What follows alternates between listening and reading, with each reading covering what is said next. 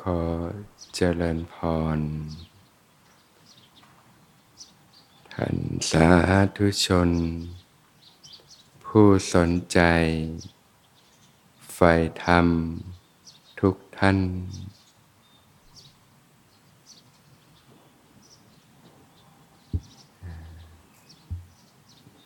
ในการใช้ชีวิตที่ถูกต้องเนี่ย พื่อชีวิตที่ร่มเย็นเป็นสุข เป็นอิสระหลุดพ้นจากความทุกข์ทั้งปวงได้นะองค์สมเด็จพระสัมมาสัมพุทธเจ้าก็ทรงแนะนำนะหนทางอันประเสริฐไว้ให้นะที่เรียกว่าทางสายกลางนะอันประกอบด้วยองค์แปดนะ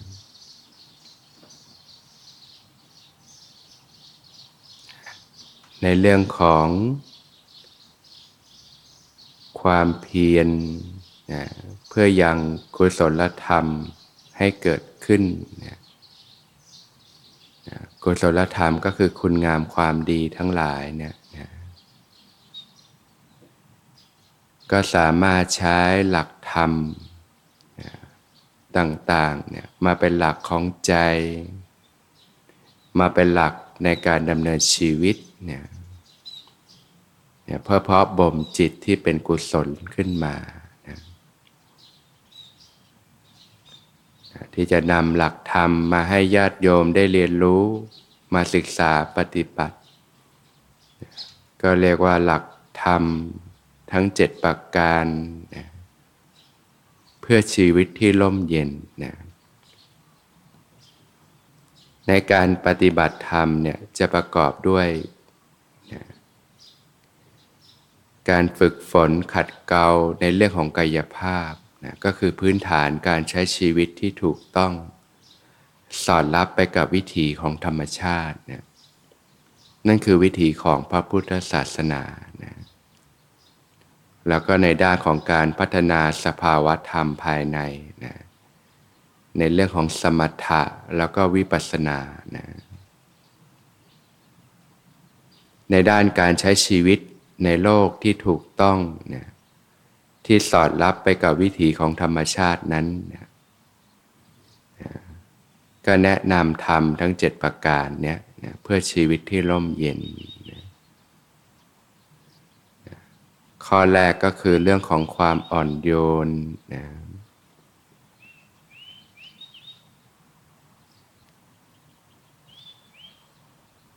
เปรียบเหมือน พื้นดินที่มีความชุ่มชื้นอุดมสมบูรณ์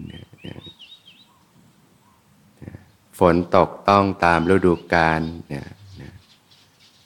สมบูรณ์ได้แร่ธาตุต่างๆเนี่ยพืชพันธุ์ธัญญาหารต่างๆ ก็เติบโตงอกงามเจริญยิ่งยิ่งขึ้นไป อย่างดูหน้าฝนเนี่ยผลหมากรากไม้ ต้นไม้ก็ร่มรื่นไปหมดเนี่ยผิดกับตอนหน้าแล้งนะที่ผืนดินแห้งแล้ง แตกละแหงธุรกันดารต่างๆนะพื้นดินที่มีความแข็งนะไม่มีแร่ธาตุต่างๆก็นะ ใช้ปลูกพืชผลธัญญาหารอะไรก็ทำได้ยากนะอย่างทะเลทรายเนี่ยก็มีแต่ความแห้งแล้ง ชั้นใดเนี่ยผลจากการใช้ชีวิตอยู่ในโลก โดยใช้ชีวิตที่ยังไม่ถูกต้องเนี่ยนะก็ทำให้เกิดกิเลสเครื่องเศร้าหมองต่างๆ ครอบงำจิตใจนะกิเลสเนี่ยเหมือนไฟที่แผดเผา เมื่อใจถูกกิเลสห่อหุ้มก็ถูกแผดเผาด้วยไฟแห่งราคะบ้าง ไฟแห่งโทสะบ้าง ไฟแห่งโมหะบ้าง จิตใจก็มีความแห้งแล้ง มีความแข็ง มีความกระด้างขึ้นมา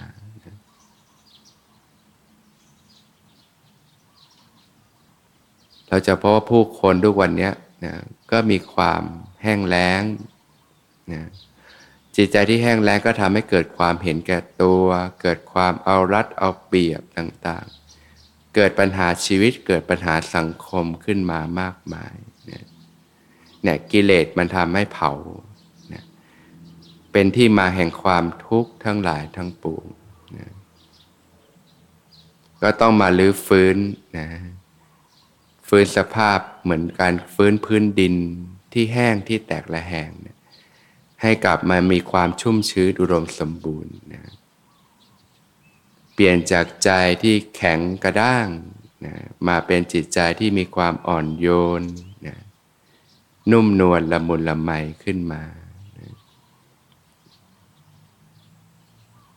ผู้ที่มีจิตใจอ่อนโยนเนี่ยก็จะมีความคิดที่ดี มีความรู้สึกที่ดี มีคำพูดที่ดี มีการกระทำที่ดีนะจะเป็นผู้ที่ไม่เบียดเบียนโดยธรรมชาติอยู่แล้วนะนะก็จึงเป็นหลักธรรมแรกที่ญาติโยมพึง ถือมาเป็นหลักของใจ มาเป็นหลักในการดำเนินชีวิตนะเพราะบ่มความอ่อนโยนขึ้นมาในจิตใจ เนื้อแท้ของทุกคนก็มีจิตใจที่อ่อนโยนอยู่แล้วนั่นแหละนะที่พระผู้มีพระภาคเจ้าตรัสว่า จิตนี้ประพัสสอนนะผ่องใสมาแต่เดิมนะคุณลักษณ์ของจิตประพัสสอนก็มีความอ่อนโยนโดยธรรมชาติอยู่แล้วนะมีความอ่อนโยน มีความนะนุ่มนวลละมุนละไม มีความซื่อตรงนะมีความควรแก่การงานต่าง คุณลักษณ์ตรงนี้เราจะพบอีกทีตอนเข้าถึงสัมมาสมาธิในระดับของฌานที่สี่นะที่เรียกว่าสติเป็นธรรมชาติที่บริสุทธิ์เพราะอุเบกขาแล้วแลอยู่ จะทำให้จิตมีคุณสมบัติเป็นพระพัฒสอนขึ้นมานะคืออ่อนโยนนุ่มนวลละมุนละไมนะมีความตั้งมั่นนะเด่นดวงขึ้นมานะมีความควรแก่การงาน ควรที่จะยกจิตขึ้นสู่วิปัสสนาชำระสะสางสิ่งที่ข้างค้างต่าง ๆ เห็นโลกตามความเป็นจริง มีความตรงเนี่ยเนี่ยภาวะของอุเบกขาเนี่ยซึ่งการที่จะไปถึงจุดนั้นก็ต้องปูราดไปโดยลำดับนี่แหละตั้งแต่เรื่องของกายภาพ เรื่องของจิตใจ ที่ค่อยๆ เพาะบ่มความอ่อนโยนขึ้นมาในจิตใจนะ การอ่อนโยน ต่อตอนเองนะด้วยการวางของหนักนะวางของร้อนลง สิ่งทั้งหลายทั้งปวงเนี่ยล้วนเป็นของหนักนะเมื่อลงยึดมั่นถือมั่นนะย่อมพบกับความเจ็บปวดนะทุกทรมานอยู่ร่ำไป เหมือนเราถือของหนักอยู่ ถือของหนักด้วยร้อนด้วย ไปเลยมันก็ต้องหนักเป็นธรรมดานะจากเรียนรู้ที่จะวางมันลง พอวางมันลงมันก็เบาสบายขึ้นมา ทางกายภาพเนี่ยเข้าใจง่ายไม่ยากหรอก อะไรหนักก็วางลง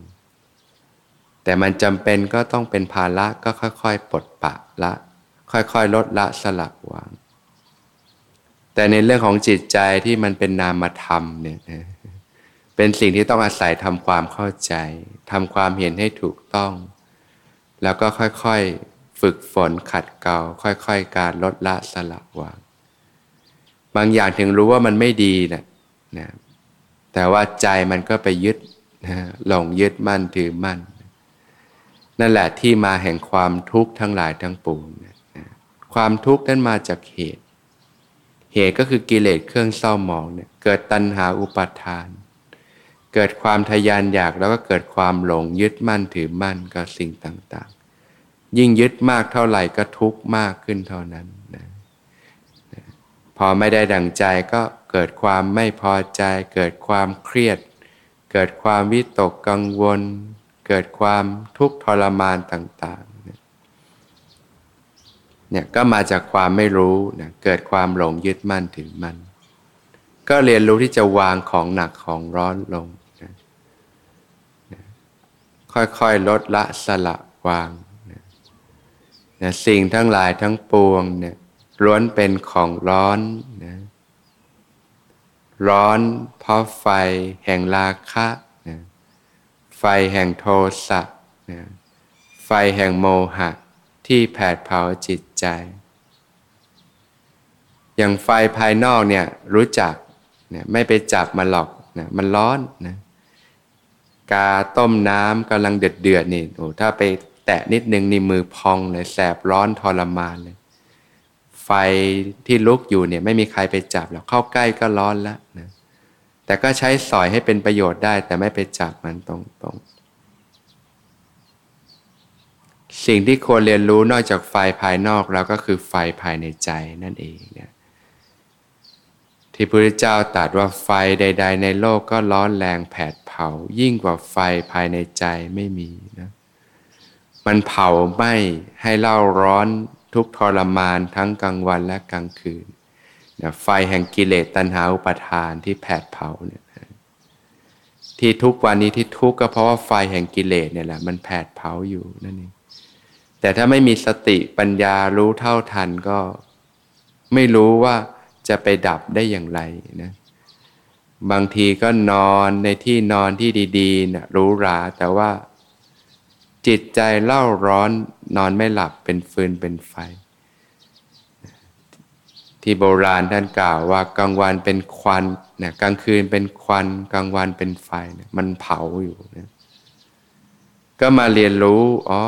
ของหนักของร้อนรู้จักที่จะลดละสละวาง เพราะจิตมีสภาพที่รับรู้อารมณ์ ก็จะซึมซับสิ่งต่างๆ เข้าสู่ใจนะยิ่งในยุคสมัยนี้ที่มีเรื่องราวมีสิ่งต่างๆ ที่สัมผัสสัมพันธ์มากเนี่ยนะมีโทรศัพท์เครื่องหนึ่งก็มีเรื่องราวต่างๆ ในโลกที่เราดูเนี่ย สิ่งเหล่านี้มันจะซึมซับความหนักความร้อนเข้าสู่ใจนะ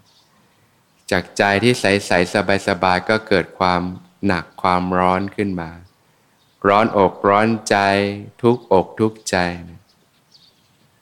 บางทีตื่นขึ้นมาไปฟังข่าวเรื่องราว เกิดความกวนกวายแล้วนะเกิดสิ่งที่ติดค้างอยู่ในใจแปดเปื้อนที่ใจขึ้นมา แล้วในแต่ละวันเนี่ยต้องสัมผัสเรื่องราวต่างๆ มากมายขนาดไหน จิตใจก็เลยมีแต่ความร้อนอกร้อนใจ ทุกอกทุกใจ คนสมัยนี้จึงเป็นโรคเครียดโรคซึมเศร้ากันมากทีเดียว ก็มาจากการซึมซับความหนักความร้อนเข้าสู่ใจกันมากนั่นเอง หลายอย่างมันก็ไม่ได้จำเป็นกับชีวิตนะก็เรียนรู้ที่จะลดละสละวางนะ วางของหนักของร้อนลงนะเรื่องราวต่างๆ อะไรที่มันไม่จำเป็นกับชีวิตก็ค่อยๆ ลดละสละวางการดูหนังฟังเพลง เรื่องราวข่าวสารต่างๆบางครั้งมันก็ให้เกิดความเพลิดเพลิน คลายเครียดชั่วคู่ชั่วคราว แต่สิ่งเหล่านี้มันจะซึมซับเข้าสู่ใจ เกิดพิษภัยในจิตใจขึ้นมานั่นเอง ก็รู้จักที่จะลดละสละวางลดการสัมผัสโลกลงลำพังสิ่งที่สัมผัสเนี่ยมันหมักหมมในจิตใจก็เยอะอยู่แล้วนะนะวางเรื่องราวต่างๆนะสิ่งที่เข้ามาในใจแล้วก็รู้จักที่จะละสละวางลงนะจากการใช้ชีวิตเนี่ยก็มีสิ่งที่ติดค้างอยู่ในจิตใจนะ บางคนก็รู้สึกผิด ในอดีตเคยทำสิ่งที่ผิดพลาดไปนะทำไม่ดีกับคุณพ่อคุณแม่บ้าง กับเพื่อนฝูงบ้าง กับคนที่รักบ้าง กับญาติมิตรบ้างนะพอสำนึกได้ก็รู้สึกผิดนะแล้วก็ติดค้างอยู่ในใจนะคนทุกวันนี้ก็โตขึ้นมาพร้อมบาดแผล สิ่งที่ติดค้างในจิตใจ แผลภายนอกเนี่ยถูกมีดบาดถูกน้ำร้อนลวกเราก็เอายาทา เดี๋ยวมันก็หาย มันยังรักษาได้นะ แต่แผลในใจนี่จะรักษากันอย่างไรหลายคนก็โตมาพร้อมบาดแผล ปมแผลต่างๆในชีวิต โดยเฉพาะสิ่งที่เกิดขึ้นในวัยเด็กเนี่ยมันฝังใจนะ โตขึ้นมาก็เลยมีพฤติกรรมต่างๆ ที่ผิดแปลกไป ก็เป็นปัญหาสังคมปัญหาครอบครัวกันมากเนี่ยก็ต้องรู้จักที่จะให้อภัย เรียนรู้สิ่งต่างๆที่เกิดขึ้นแล้วก็ให้อภัย ยอมรับนะเพราะความไม่รู้นะก็ทำให้หลงผิดพลาดไปทำสิ่งที่ผิดพลาดไป ก็เป็นบทเรียนชีวิตเรียนรู้ที่จะไม่ทำผิดซ้ำอีก อะไรแก้ไขได้เราก็แก้ไข แล้วก็ปล่อยให้ทุกอย่างมันผ่านไป สิ่งที่หลักที่ร้อนมากก็คือเรื่องเก่าๆ ที่ติดค้างอยู่ในจิตใจเนี่ยแหละนะ ความหนักความร้อนต่างๆ ก็รู้จักที่จะปล่อยวางเรื่องราวต่างๆ ที่ผ่านมาแล้ว ปล่อยให้มันผ่านไปนะทำใจเหมือนสายลมเนี่ยนะสายลมผ่านมาแล้วก็ผ่านไป จบแล้วก็จบกันนะ ก็ไม่ง่าย แต่ก็เป็นสิ่งที่สามารถฝึกฝนได้นะต้องอาศัยการฝึกปฏิบัติ อาศัยการทำความเข้าใจควบคู่กันไป ความทุกข์ที่เกิดขึ้นก็เกิดจากจิตที่มันปรุงแต่งขึ้นมาแล้วมันก็หลงยึดมั่นถือมั่นจากเรื่องที่เราสัมผัสในชีวิตบ้าง จากเรื่องเก่าๆที่มันติดค้างอยู่ในจิตใจ เป็นอนุสัยเป็นพฤติกรรม เป็นความคุ้นชินต่างๆ แล้วมันก็คอยผุดขึ้นมาผุดขึ้นมา ปรุงแต่งในจิตใจอยู่เสมอทำให้เกิดความเร่าร้อนอยู่เรื่อมไป ความรู้สึกผิดสิ่งที่ติดค้างต่าง ๆ ก็รู้จักการให้อภัยเนี่ยการให้เนี่ยก็เริ่มตั้งแต่การให้อภัยเลยนะให้อภัยแต่ตัวเองนะอะไรที่ผ่านมาแล้วก็ปล่อยให้ผ่านผ่านไป เรียนรู้ปรับปรุงแก้ไขตนเองต่อไปนะไม่กักเก็บไว้ในใจ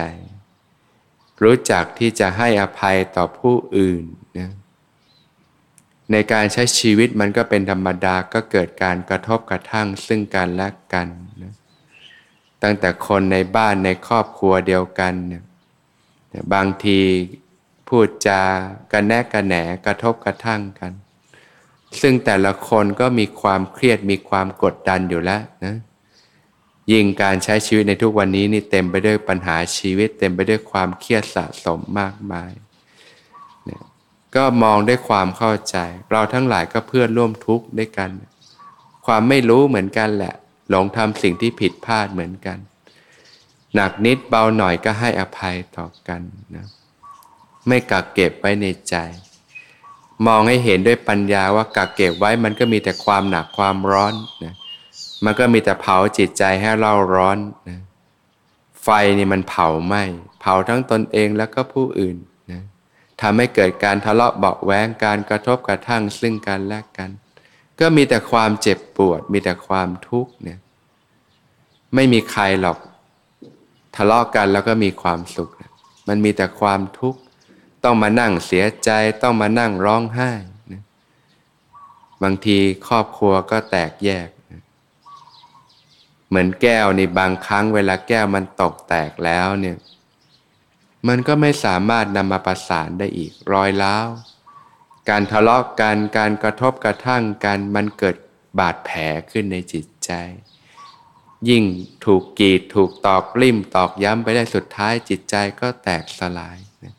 มีแต่ความแข็งมีแต่ความกระด้าง หัวใจก็เกิดความเย็นชาความรู้สึกดี ๆ ต่อกันก็หายไป มีแต่ความหวาดระแวง มีแต่ความอาฆาต มีแต่ความมุ่งร้ายต่อกันเนี่ยพิษภัยของกิเลสเนี่ยก็ให้เห็นโทษของสิ่งเหล่านี้เห็นคุณค่าของความอ่อนโยน ความรู้สึกที่ดีต่อกัน ความเป็นมิตรต่อกัน ก็อย่าไปเก็บเชื้อไฟไว้ในจิตใจนะนะไฟนิดเดียวมันก็เผาลุกลามได้ใหญ่โต ก็อย่าไปเก็บเก็บไว้ พอมีเรื่องกระทบกระทั่งจิตใจ คนในบ้านพูดจากระทบกระทั่งบ้างเพื่อนฝูงบ้าง ก็รู้จักให้อภัยต่อกัน อย่าไปเก็บไว้ไอ้ความหนักความร้อนทั้งหลายทั้งปวงเนี่ยให้อภัยต่อกัน มองด้วยความเป็นมิตรมองด้วยความเข้าใจ เห็นอกเห็นใจซึ่งกันและกันเนี่ยที่หนักมากก็คือเรื่องราวเนี่ยแหละที่กักเก็บไว้ในใจ ถ้ารู้จักสละละวางรู้จักการให้อภัยเนี่ยมันจะเบาลงมากทีเดียวนะนะแล้วมันจะลด ที่มาของความโกรธความอาฆาตพยาบาทต่างๆได้มากทีเดียว อันเป็นที่มาของความทุกข์ทั้งหลายทั้งปวงเนี่ยได้มากทีเดียว คนสมัยเนี้ยมีปัญหาสภาพจิตใจเยอะ ความน้อยเนื้อต่ำใจ ความอาฆาตพยาบาท ความผิดหวัง ไม่สมความปรารถนาต่างๆ ความมันจะลุกโชนขึ้นมา มันก็มาจากการที่เราสะสมไอ้ความหนักความร้อนไว้ในจิตใจเนี่ยแหละ เหมือนสะสมเชื้อเพลิงไว้มากเนี่ย พอมันลุกทีนี้มันก็ลามลามลามลามลามมันจะเผาใครก่อนล่ะ ก็เผาตัวเองก่อนเนี่ยแหละนะสังเกตใจเนี่ยเล่าร้อนเป็นฟืนเป็นไฟ ที่นอนไม่หลับคิดนะมือเครียดไปหมด เกงเครียดไปหมดนะเนี่ยที่พระเจ้าตัดนะไฟที่ โทษใดเสมอได้โทสะไม่มีไฟเสมอได้ราคะไม่มีที่มันแผดเผาอยู่นี่นะเมื่อเรียนรู้ก็รู้จักที่จะค่อยๆ ลดละสละวางไฟเนี่ยมันร้อนน้ำเนี่ยมันชุ่มเย็น ความอ่อนโยน ความมีเมตตาเนี่ยเป็นความชุ่มเย็นนะอ่อนโยนต่อตัวเอง วางของหนักของร้อนลงนะรู้จักวางเรื่องราวต่างๆลง ให้อภัยต่อตัวเอง ให้อภัยต่อผู้อื่น ให้อภัยต่อเรื่องราวต่อทุกสิ่งทุกอย่างที่ผ่านมาแล้วในชีวิต ค่อยๆ จิตใจก็จะค่อยๆ คลายออก ลดละวางของหนักของร้อนลง จิตใจก็อ่อนโยนขึ้นนะการอ่อนโยนต่อผู้อื่นนี่ยก็รู้จักใจเขาใจเรา มีความเข้าใจ เห็นอกเห็นใจซึ่งกันและกันนี่ยทุกคนเกิดมาเนี่ย ก็ปรารถนาที่จะมีชีวิตที่ดี มีความสุขด้วยกันทั้งนั้นนะไม่มีใครหรอกที่อยากจะพบกับความเจ็บปวด ทุกทรมานอยู่ร่ำไป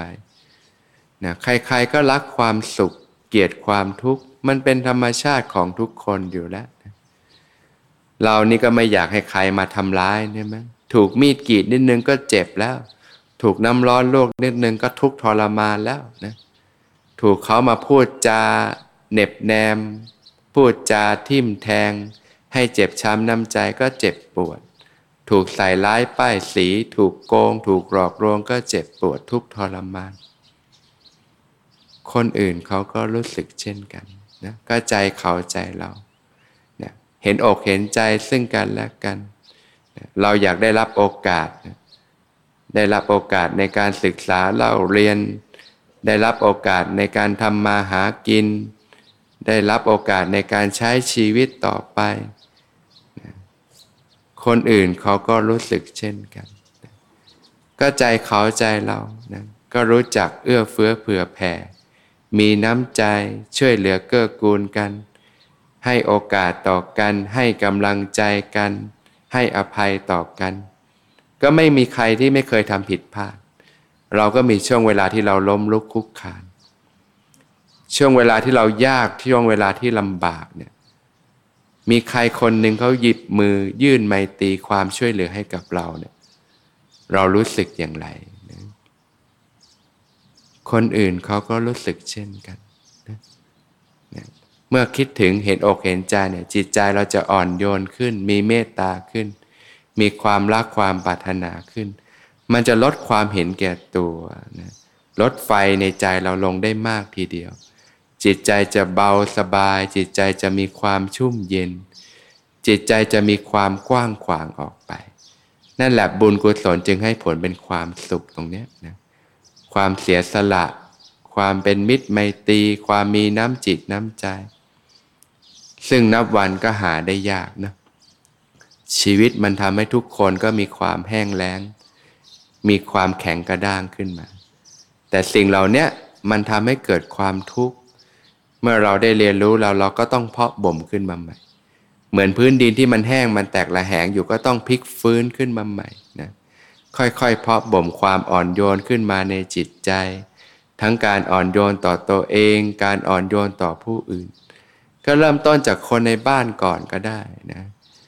นะจะเริ่มได้ง่ายคนในบ้านเนี่ยนะก็เห็นอกเห็นใจกันเข้าใจกัน ให้กำลังใจกัน ให้การดูแลเอาใจใส่กัน ให้การช่วยเหลือเกื้อกูลกันนะพูดจาที่ดีต่อกันเนี่ยแล้วก็เริ่มขยายไปต่อเพื่อนฝูงญาติมิตร ผู้คนที่ได้สัมผัสสัมภาสรรพสัตว์ทั้งหลายนะธรรมชาติผลหมากรากไม้นะความมีเมตตาก็คือความเป็นมิตรนั่นเอง ความรู้สึกที่ดีต่อกัน ความมีจิตใจที่อ่อนโยน มีจิตใจที่โอบอ้อมอารีถ้ารู้สึกว่าสิ่งนี้มันขาดอยู่ในจิตใจก็เริ่มที่จะเพาะบ่มขึ้นมาในจิตใจ มันอาจจะต้องใช้เวลาใช้ความเพียรความอดทนในการเพาะบ่ม เพราะว่า วิถีเก่าๆมันก็สะสมกันมานาน ครึ่งค่อนชีวิตเนี่ย แต่มันไม่สายที่จะเริ่มต้นเปลี่ยนแปลง ค่อยๆ ฝึกหัด ค่อยๆ เพาะบ่มขึ้นมาในจิตใจ เหมือนพื้นดินที่มีความชุ่มชื้นอุดมสมบูรณ์ปลูกอะไรมันก็ขึ้นเมล็ดพันธุ์ก็เติบโตแล้วก็ผลิบานออกมาได้ ทุกคนก็มีเมล็ดพันธุ์แห่งพุทธะอยู่ในจิตใจอยู่ แต่ว่าถ้าจิตใจมีแต่ความแห้งแล้งมีแต่ความแข็งกระด้าง เหมือนพื้นดินที่มันแห้งแล้งเป็นทะเลทราย เมล็ดพันธุ์แห่งพุทธะในจิตใจจะเติบโตขึ้นมาได้อย่างไร แต่ถ้าสามารถเปลี่ยนแปลงพื้นดินให้มีความชุ่มชื้นอุดมสมบูรณ์ได้ มีจิตใจที่มีความอ่อนโยนมีความชุ่มเย็นได้ เมล็ดพันธุ์แห่งพุทธะในจิตใจของทุกคนก็จะเติบโต แล้วก็ผลิบานออกมาได้ในที่สุดนั่นเองนะ